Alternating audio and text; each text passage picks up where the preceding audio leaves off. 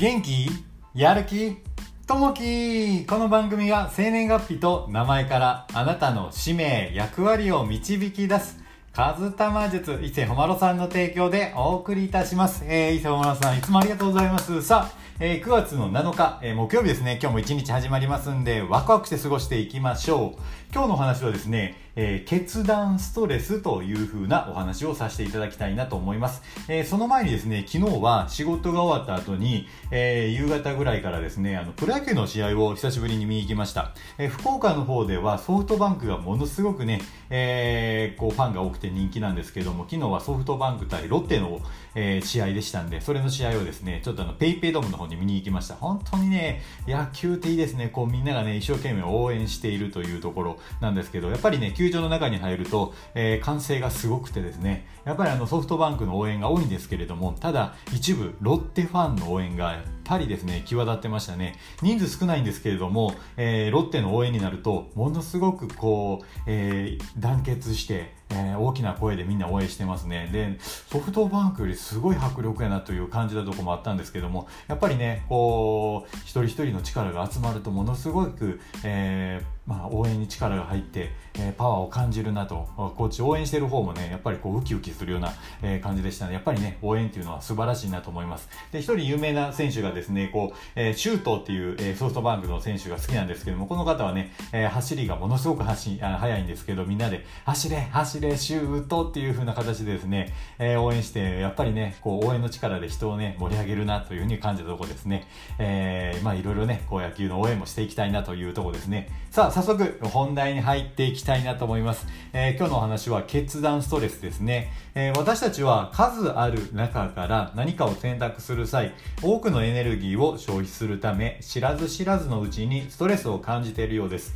えー、そのようなストレスやエネルギー消費を減らすために、日常生活の中で選択するという労力を、え、減らす工夫をして、え、シンプルな生活を送る人がいます。毎日同じ服を着ることで有名だったのはアップルの共同創業者の、え、スティーブ、え、ジョブズ氏です。えー、死は生前黒のタートルネックにジーンズ、え、スニーカーというシンプルな、え、スタイルを貫いていましたと、え、その理由は何を着るか決める時間やエネルギーを節約するためと、え、ジョブズは語っています自分の本来の仕事へ、全力を注ぐために些細な決断から解放されたかったのですと、しかし、洋服選びが楽しくストレス発散になるタイプの人もいるでしょう。エネルギーをどこに集中させるかは人それぞれです、えー、余計なことでエネルギーを浪費しないためにも仕事や生活のスタイルを見つめ直したいものです、えー、工夫して取捨選択しましょうと。いうところですね。こういろいろ情報がある中で何をするか、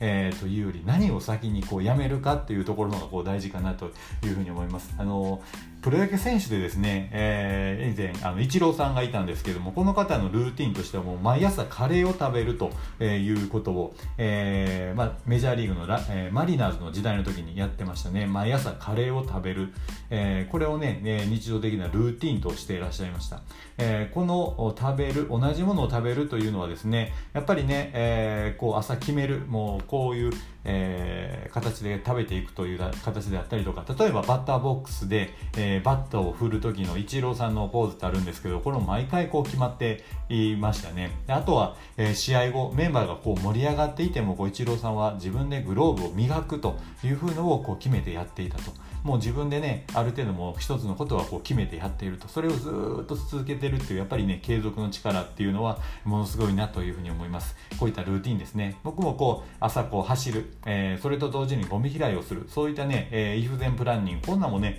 取り入れながら、えー、生活してますね。やっぱりね、自分が過ごしやすい、ストレスを感じない形の、えー、生活スタイルがいいかなというふうに思います。さあ、えー、今日のね、えー、一言になります。山ほどある情報から自分に必要な情報を得るには選ぶよりいかに捨てるかの方が重要なのであると羽生善治さんの言葉ですね。まあ何をするかよりやっぱり何をしないかというのを最初に選ぶというところが大事かなというふうに思います。さあ、えー、昨日のね、配信はですね、えー、海を渡ったクズというので1056回目の配信をさせてもらいました。えー、昨日もね、多くのいいね、コメントいただきましてありがとうございます。えー、昨日コメントいただきました、えー、リリアさんコメントいただきましてありがとうございます。えー、こういったね、えー、いいね、コメントが本当にこう励みになりますね。また聞いていただけたらなというふうに思います。さあ、えー、今日も一日始まっていきます。えー、今日もあなたにとって、えー、最高の一日にしていきましょう。お仕事の方はお仕事頑張っていただいて、お休みの方はゆっくりしていただけたらなと思います。今日もあなたにとって最高の一日になりますように。じゃあね